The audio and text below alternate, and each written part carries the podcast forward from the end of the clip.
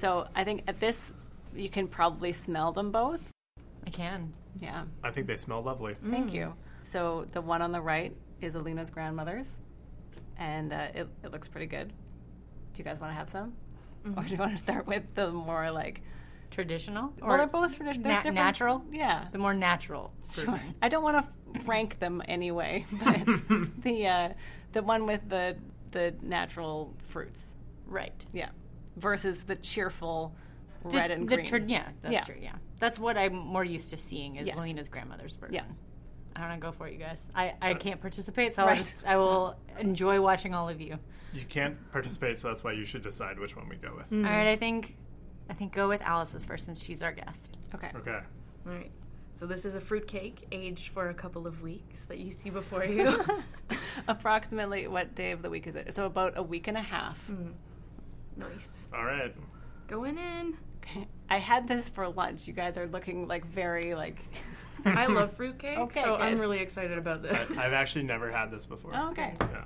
Did you have just fruitcake for lunch? I was about to ask the exact same question. No, I had fruitcake for lunch dessert. okay. Yeah. That's some good cherries. Mm. Mm-hmm. Oh, Emily looks like she's actually enjoying herself hmm. despite herself. She's pleasantly surprised.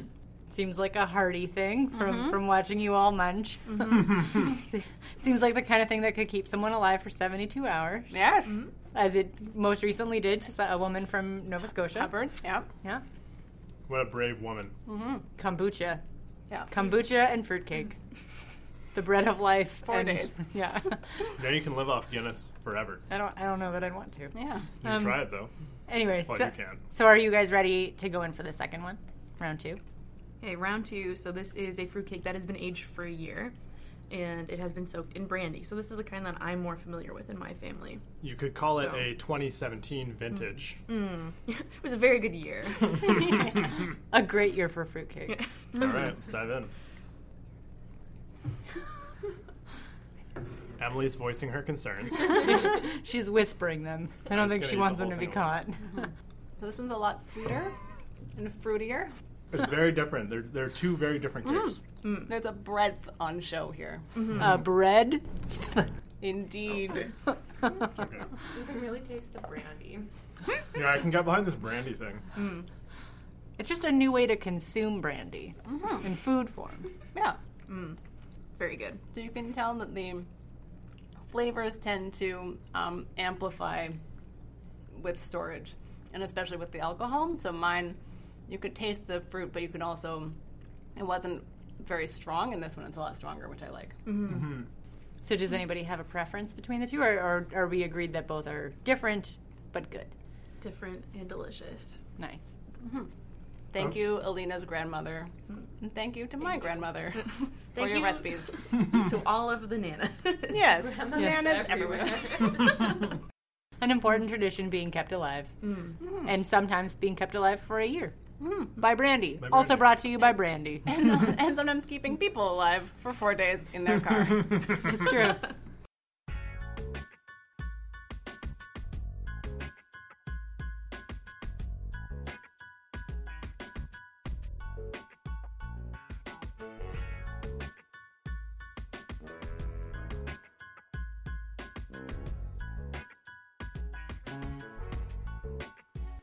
Welcome to Notice History, the podcast where we uncover the history all around us. As always, we're your hosts, Robin Mullins, Nick Bridges. and Keely McCavitt. and joining us this week for, I I guess, round two yes. is our very special guest, fruitcake uh, expert extraordinaire, enthusiast of many things, and senior associate at Know History, Alice Glaze. Thank you for coming back. Yeah, this is great. This is really fun. I think it, it speaks to uh, to all of us. It warms our hearts that you would condescend to be among us again. Not repulsed. would recommend. Yeah. Fruitcake. Is this dessert the horror of the holidays? An omnipresent figure lurking in the shadows of your favorite Christmas movie? A timeless punchline for thousands every year? Or is fruitcake a delicious dessert that you can't wait to devour after Christmas dinner? Memories and nightmares aside, have you ever thought about the history of the humble fruitcake? This week, we dive into the holiday's most controversial treat. Would you guys agree that it's the most controversial tweet, uh, treat? Um, you always hear people making jokes about it, but I've always really liked fruitcake, so I've accepted that there are all these jokes, but I never really got it. So I think it comes up as a joke a lot, but don't believe the hype. It's delicious. Yeah, see, I would think that it's the butt of many jokes, like, mm. Yeah. but more so than being not beloved.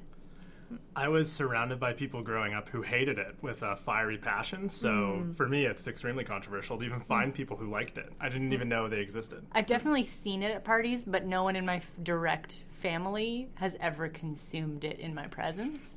So, so like I, I've been places where it also has been, and I have seen it even like half eaten. Like I've seen a loaf that has only existed in portions, not in whole. But I don't know if I've actually watched a person eat it before. You've seen the evidence of it having been eaten. Yes, I so I know I know it exists. I know mm. people do eat it. I don't know if if I was, you know, having to swear on my life, I don't know that I could name someone apart from just now when I watched all of you eat it. I don't know if I could have named anyone in my life who I've seen eat it. Up until now, it's all just been circumstantial evidence, which would not hold up in court. Conjecture. So- It was all conjecture. Yeah, I think my family, like we grew up, at least in the, I don't know if it was like a an every year tradition, but it was definitely around that grandma made fruitcake and, and my mom and I made fruitcake one year and my, my grandparents and I made fruitcake together one year. So it was definitely part of the tradition. And so, yeah, like Keely, I kind of knew that it was the butt of jokes and just sort of accepted that, but had my own experience, my own private experience with fruitcake that, that I liked uh, and continued to have. I've never uh, pushed fruitcake upon anyone. I am very clear on that point. I am married to someone who does not like fruitcake, and that is fine. I have it in the fridge. I eat it when I want to. I share it with people who want to eat it, and that's my life. Your and I enjoy it. Your journey is your own. Yes. Yes.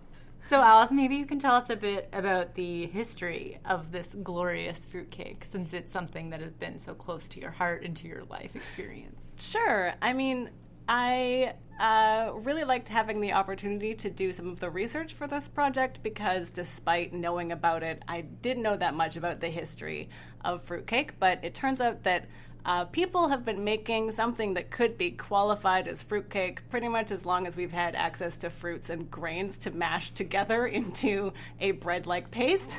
Um, and so, dating the uh, the specific history origins of the fruitcake might be difficult, but uh, there's kind of a moment in the Middle Ages, or kind of um, an emergence in the ri- Middle Ages in Europe, when uh, dried fruits and spices became a bit more widely available because of the trade routes uh, to Asia, and uh, they started making things that we would identify as fruitcake. At that time, they were usually made, the binding in them was usually honey, and they would have at least some of the ingredients in terms of the dried fruit, nuts, and spices that we would see in fruitcakes today.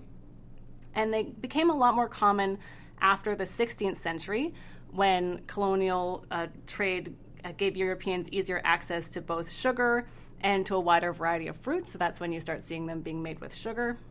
Um, different varieties of fruited bread product emerged based on different parts of Europe. So in Italy, you have the panforte. I don't know if I'm saying that right. And Germany, you have the stollen. There's also um, in the kind of different types of fruitcake like product the quintessentially British plum pudding, which people may have heard of, or figgy pudding. Um, these are all kind of variations on the common and delicious theme.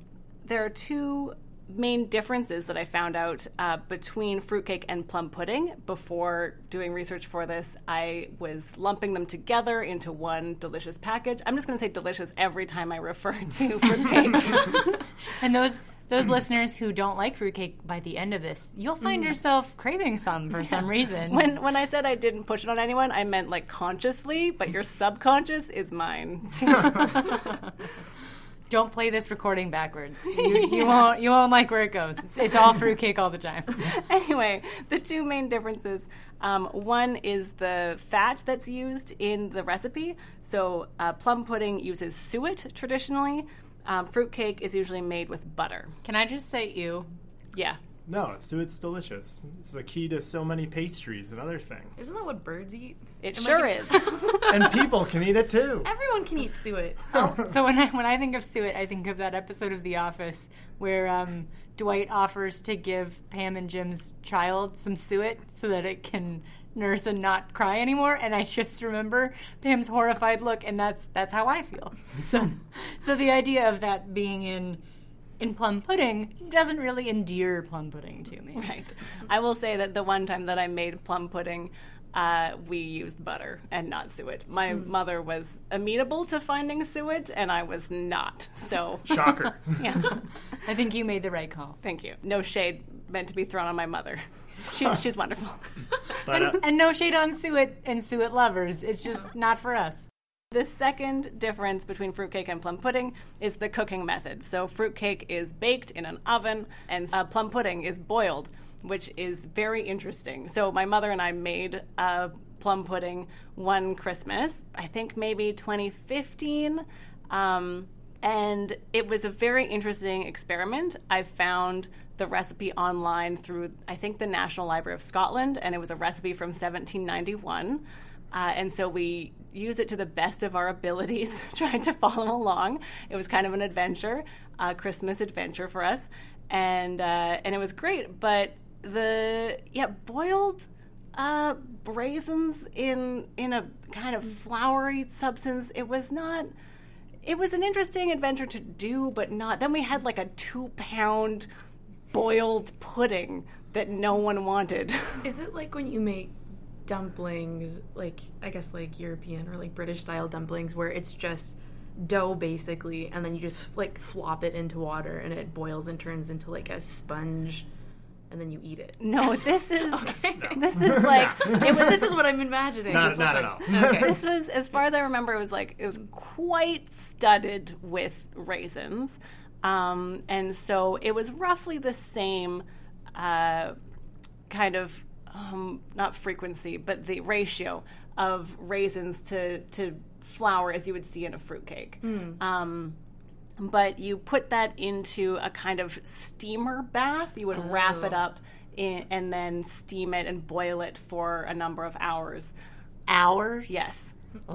And, and if you'd like a good demonstration of how to do that and to watch other people do it, the Great British Bake Off has a whole episode on pudding in season eight. Did any of the judges enjoy any of the puddings? You know what? There are a lot of different puddings there, and they all looked fantastic. Yeah, but they, they also probably weren't using a 1791 recipe. Uh, they also made one from the um, 18th century. Nice. Yeah, I'm curious as to how accurately they, it was. they Uh, made it. it was from Cambridge, and they actually had historians consult. Yeah, Yeah, well, the more you know. Yeah. Great British Bake Off. So fruitcake obviously hasn't been stuck the way that it was, or even the, the plum puddings the way that they were in 1791 or in the Middle Ages. Um, how have they? How has it evolved since then? Yeah, so um, they've definitely evolved in kind of the 19th and early 20th century. Um, the Victorians added a lot of different boozes to their fruitcakes. There was always sort of an alcohol aspect of it to preserve it, but um, they sure got fancier and more fun in the Victorian era. if they knew anything, they knew boozing. yeah. And sidebar, I have a, a recipe book called Steam Drunks that is uh, Victorian drink recipes. If you ever want me back on the show, we can try some. I will tell you, they pull no punches in terms of the alcohol content. It is very stiff. Um, yeah, so there, there was stuff like that. Also, when fruitcake became kind of part of the American South, uh, bakers would adapt it a little bit, and more things like pecans came into different kinds of nuts would be brought into different recipes. So you start seeing kind of regional differences or differences across between the North American and European varieties. And uh, yeah, it, it kind of would take on local flavors a bit, although the base ingredients are always ones that are pretty quote unquote exotic for a North American or European audience. Um, so it was just kind of a in a time before chocolate and highly processed sugars became the basis for our Christmas treats. Fruitcakes were, were really considered this incredibly decadent and sweet uh, dessert that you could have. And in fact, there were laws restricting fruitcakes in parts of Europe because they were considered so decadent. It's too lovely and wonderful. Yeah. Yeah, they're they're a danger to society. I think I'm going to stick with chocolate, you guys. no, no offense to fruitcake, but uh, cho- chocolate's where it's at. The history of fruitcake is inextricably linked to the history of colonialism. In its ingredients, nuts, sugar, figs, dates, spices, brandy, etc., all come from colonies in Asia, Africa, and the Americas. And its increase in popularity in Europe correlates with the early modern period into the 19th century, when those ingredients became cheaper due to transatlantic trade. Sometimes this connection between fruitcake and colonialism was made explicit, like in the recipe from 1927 for the quote Empire Christmas pudding end quote. The recipe is currently available online at Library and Archives Canada. The ingredient list for this recipe detailed which British colony from Australia to Zanzibar provided which ingredient. So bakers were literally stirring the empire together. Lord Meath of the Royal Colonial Institute called it, quote, a symbol of the unity of empire and an example to be copied in every household throughout the length and breadth of the British Empire, end quote.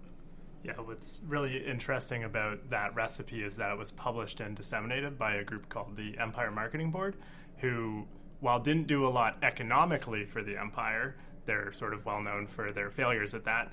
Uh, they really sold the concept of empire regularly, and this fruitcake really ties into that um, that drive of theirs. I will say this was going to be the fruitcake that I was going to, or I guess pudding that I was going to make for this podcast episode, um, but it looked too weird. it involves a can of beer. I was like, that's no fruitcake that I can identify. Brandy, sure. Beer, eh, that seems like it's pushing it, and you need to find something from England. Y- you know who it wasn't weird enough for? George V. I mean, fair. So, although fruitcake has been a dessert staple for hundreds of years, it really has plummeted, no pun intended, in popularity in the later 20th century. And now, as we've mentioned before, um, it really is the butt of a lot of Christmas jokes. And I mean, I've gotten through my entire life up until this day never seeing someone actually eat it. So, T- today was my first day eating it. I I just love it. I don't know what to say. And halfway through the summer, Christmas is long over. It's all done. You open the crisper, and at the bottom of your fridge, wrapped in like a brandy soaked dishcloth, there's the cake. And that's exactly what you were looking for in the fridge. It's still okay. You don't go to the hospital, and Yeah. it tastes amazing. Yeah, I love it. facts.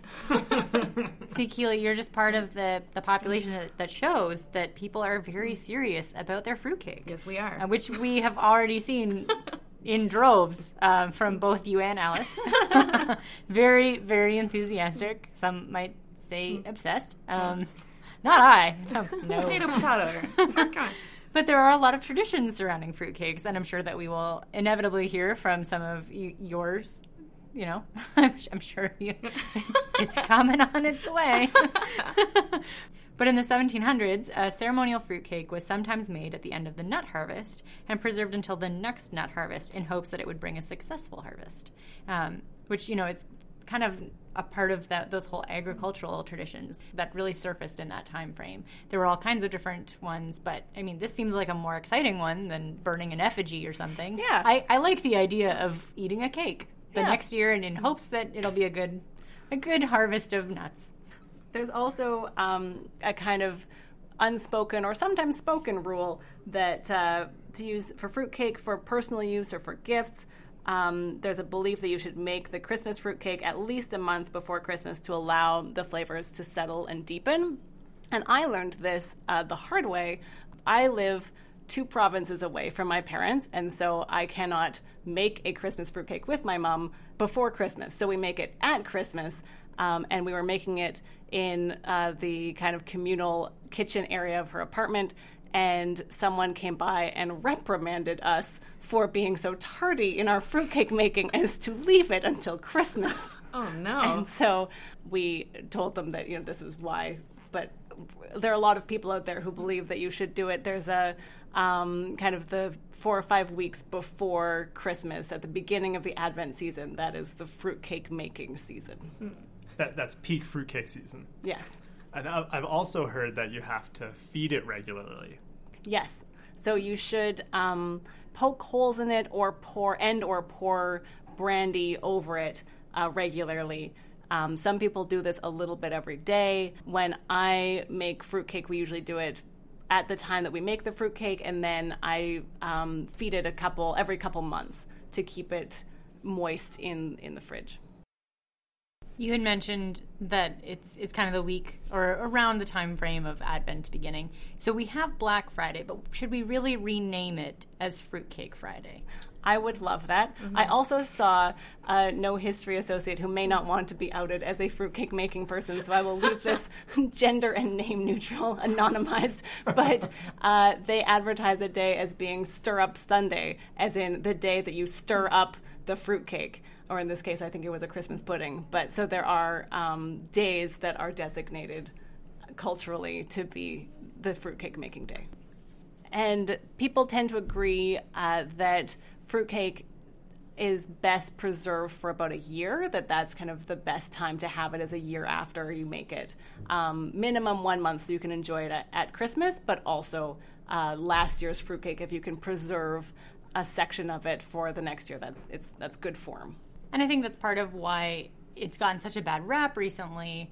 And also, I mean, we even saw with Emily her hesitation to go for the older of the two fruitcakes, just because it's not really acceptable anymore, uh, except for maybe cheese and wine, to have something that is aged for a considerable length of time. It's just not really considered healthy or food safe, which obviously the alcohol soaking does make it so, but it's still um, not something that our psyche is very comfortable with as much. Yeah. But I remember reading as a child like historical fiction from the Elizabethan era because I was a really cool kid. And they would talk about, you know, having the cakes that had been made months earlier and you would just continue eating them. And that always horrified me. So, you know, it, it just it shows the, the way that culture has changed. And don't let this uh, stop you from being horrified by many aspects of Elizabethan cooking. yeah, it wasn't a great time. yeah, they definitely uh, reused pie shells in a way that I find disturbing. you just scoop out, you eat the meat, and then you just put new meat inside it, and you bake it again. It's a holder Oh. Just shock and terror. they were called coffins. for a reason.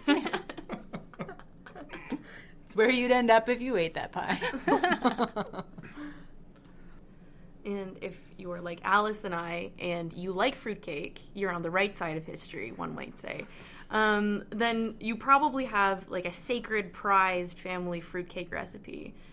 There was definitely some competitive banter around our office, the Know History office, about whose grandma had the best fruitcake recipe, which necessitated the tasting that we already had at the beginning of the show. But I will say that my grandma's is the best. you have to say that. I have to. It's, in my contract. Your, your grandma didn't send us a fruitcake, though, Keely. oh, she's busy making other fruitcakes for other people. But I do think that it's important to note that this episode, the popularity of people wanting to research on this episode rivaled Dungeons and Dragons. Those are the, really the only two that people have like in droves raced towards wanting to sign up for. We've almost had to turn people away because we just couldn't use all of the research in one episode. They're knocking down the doors, As it trying to get is. in. Yeah, as it is, Alice had to cut down significantly, I think by 50%. Yes. The research that was compiled. There was so much love that went into this research, and it was beautiful. I also think it's so funny mm. That the two most researched, uh, most beloved researched uh, episodes are D and D and fruitcake. It's all about comfort. It's the Yeah. things that make your heart sing. They're so geeky. I know.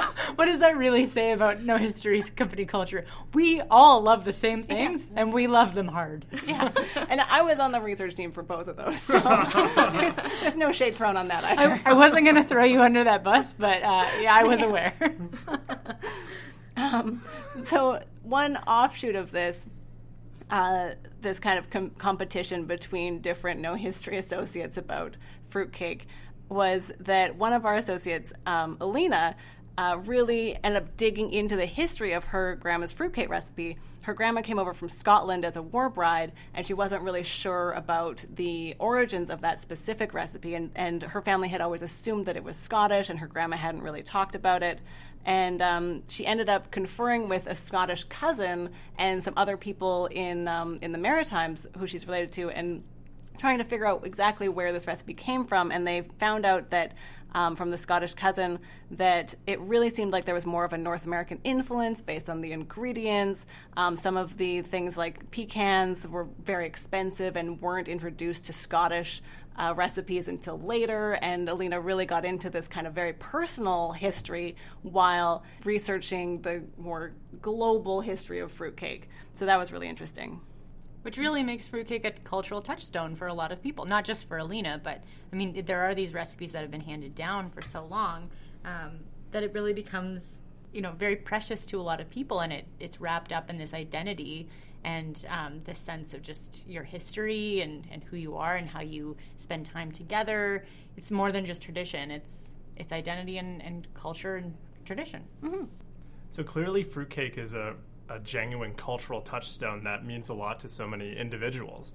But it's also enmeshed itself into literature and history more widely.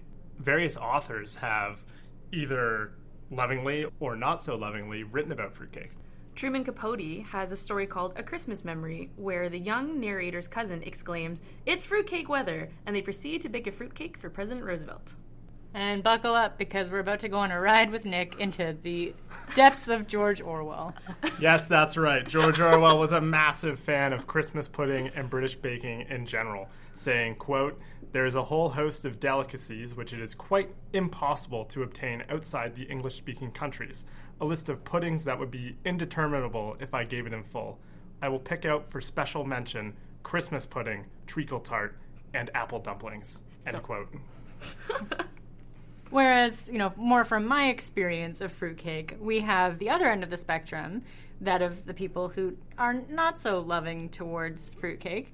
Um, we have the TV comedian Johnny Carson who said, The worst gift is fruitcake. There's only one fruitcake in the entire world, and people keep sending it to each other. And I have to say, knowing now that it is often it is, that it is a year old or even older sometimes, I suppose, that does not seem inaccurate. Oh, it's totally possible. And there, you will have like a loaf of fruitcake in your fridge forever. And by the time the next Christmas rolls around, you can dress it up all fancy and put it on a plate like it's brand new, and no one's all the wiser. You can bring it over to your neighbor's place. You can bring it to your cousins. It's the best. But I'm the wiser, and so is Johnny Carson.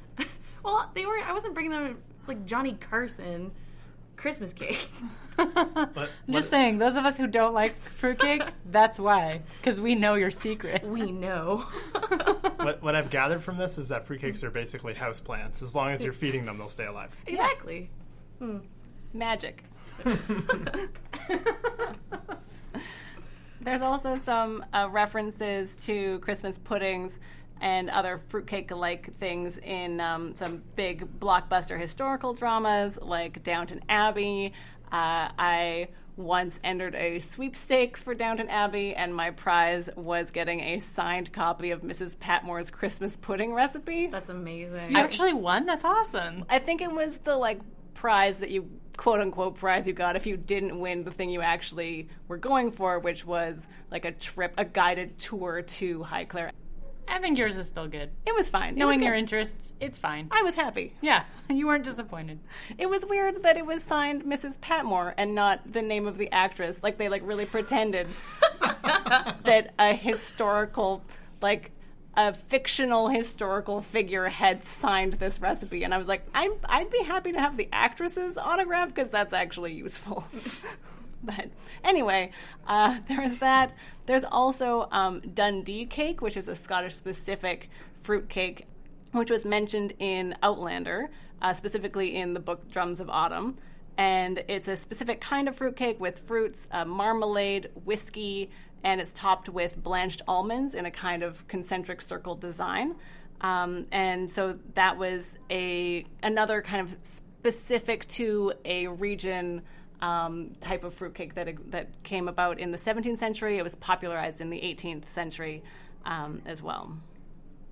See, that one actually sounds interesting to me. I like marmalade, and that seems like it would give it a nice, a nice texture. Yeah, I think it, it has a lot of like citrus peel um, in it, and it looked. I heard about it after I'd made my fruitcake, and I was too exhausted to try to make another one. But I think maybe next year I might make a Dundee cake. I think that would be nice. Nice.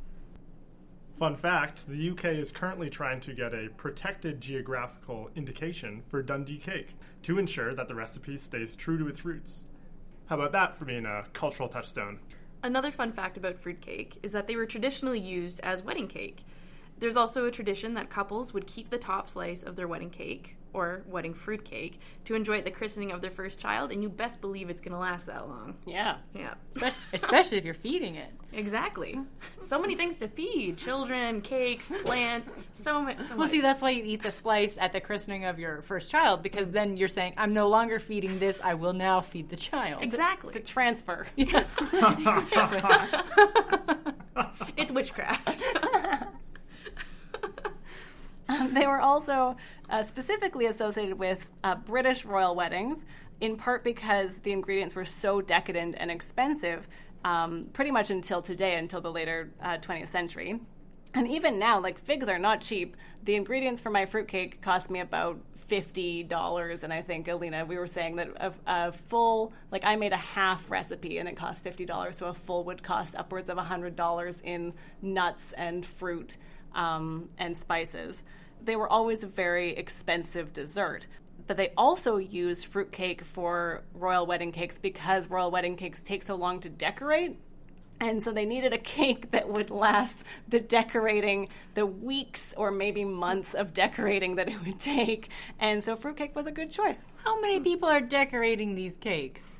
I don't know. Maybe it's one person who's half-heartedly going at it like half an hour a week. I put I put on a new um, like sugar flour. I'm calling it a day. That was too much. Well, I think one of the, I don't remember which queen it was. It might have been Queen Elizabeth, um, or either that or it was her mother, that she had an eight story or eight layer fruitcake for her wedding cake. So that, I mean, that's, that's, that's a high tower of fruitcake that has to be decorated. I know, but you just bring in eight people. Each each layer gets a person, and you're done in one day. Stack it like Lego. Y- You know what I think? What happened every time the cook fed the cake with a shot of brandy? He said, "One for the cake, one for me, one for the cake, one for me." That could slow things down, that's true. But slices of royal wedding cake were also often sort of saved and even auctioned off for charity. So, I mean, there's a lot that goes into this. Um, so, a slice of wedding cake from Charles and Diana's wedding was actually sold off in 2015 for $1,350, so $1,350. And a now 37 year old slice is still completely safe for consumption, although I would. I would beg to differ. It's expensive because it's an investment. It's like having an investment property. yeah. It's like, Does the person who bought it still have to feed it? Because that's a cost that they should have thought about. Yeah, that definitely. I mean, it's just, you just feed it a little bit. It's not like a whole bottle of brandy. So it's fine. It works. I mean, if you're spending uh, thirteen hundred dollars on a slice of fruitcake, I think you got money to throw around. I don't think it's the last your your main concern. Another fun fact about fruitcake is that it has been to space. Um, a vacuum packed piece of fruitcake was taken on the Apollo 11 mission. Uh, it was not eaten. Uh, and so it was given. which Oh, it wasn't, was it? Look. Surprise! you're surprised. we don't know why it wasn't eaten. I'm sure they had a very good reason. Yeah. We can guess. and so it was given to the Smithsonian after the mission ended. Um, and so we yeah we don't know. It might have been that they didn't like the fruitcake, or maybe it just they just missed their own grandma's fruitcake mm-hmm. and they didn't want to trade something that was like second best. So anyway, it's at the Smithsonian if anyone wants to see it. January 3rd is Fruitcake Toss Day in Manitou Springs, Colorado. You can go to the annual Fruitcake Toss competition where you can rent a fruitcake if you didn't happen to bring and make your own a year in advance. Um, it's been going on since 1994, and fruitcakes can be hurled, tossed, or launched by a pneumatic device, which I assume is something like a trebuchet. It's like a potato gun. Yeah, I think it's I like was a thinking potato of a gun. potato gun. Maybe potato gun, yeah. But a fruitcake trebuchet would be amazing. A holiday staple. So, really, what we've learned today is, above all else, is that fruitcake is just really good at being preserved. The Australian War Memorial Collection contains a 97 year old slice of fruitcake stored in a soap box. So, I I mean, 97 years old. That's pretty impressive. And it's still going. So, it's only going to get older. Think of the things that fruitcake has seen, lived through, It's lived through world wars. What a rich history in that fruitcake. That fruitcake remembers the Great Emu War. Yeah. And there's also a slightly older fruitcake as well out there in the world. There was a 100 year old fruitcake that was recently found in Antarctica, What was it doing there? being preserved. chilling, chilling. It was chilling. But was it like they didn't just they weren't walking around following penguins and then found this fruitcake? Like it was being housed. Have you ever seen the movie The Thing? That's what I'm imagining, but it's a fruitcake. They found it, I think, among some other like effects from an ex- exploration. There, there was fruitcake. I don't know. So whether you're like Alice or Keeley or George Orwell and you love fruitcake and you love pudding, or you hate it, you absolutely despise everything that it's about and you think it's gross, I think we can all agree that fruitcake has a rich, deep history, much like its flavors. Tracing back to the histories of commodities in Europe, to growing colonial empires, and to just our average Christmas traditions. It truly is a cultural touchstone for all of us in some way. Notice History is a Know History podcast. We are produced by Emily Cuggy and myself, Robin Mullins. This week's researchers were Alice Glaze, Nick Bridges, Nick Johnston, Beth Solis, Sarah Wilmshurst, and Alina Hill. With audio mixing done by Emily Cuggy. For more information about the topics we covered today, check out our blog at knowhistory.ca slash podcast. We may even have some family recipes that will be up there as well. And if you'd like to get in touch with us, you can email us at podcast at knowhistory.ca or you can always find us on social media at Notice History. If you've been making a fruitcake this holiday, we would love to see yours and we'd love to know what your recipe is. Maybe we can try making it ourselves, unless it costs upwards of $100. I draw the line at $100 for a fruitcake. I say it's worth it. It's an investment. If you like what you hear, tell your friends and subscribe wherever you get your podcasts.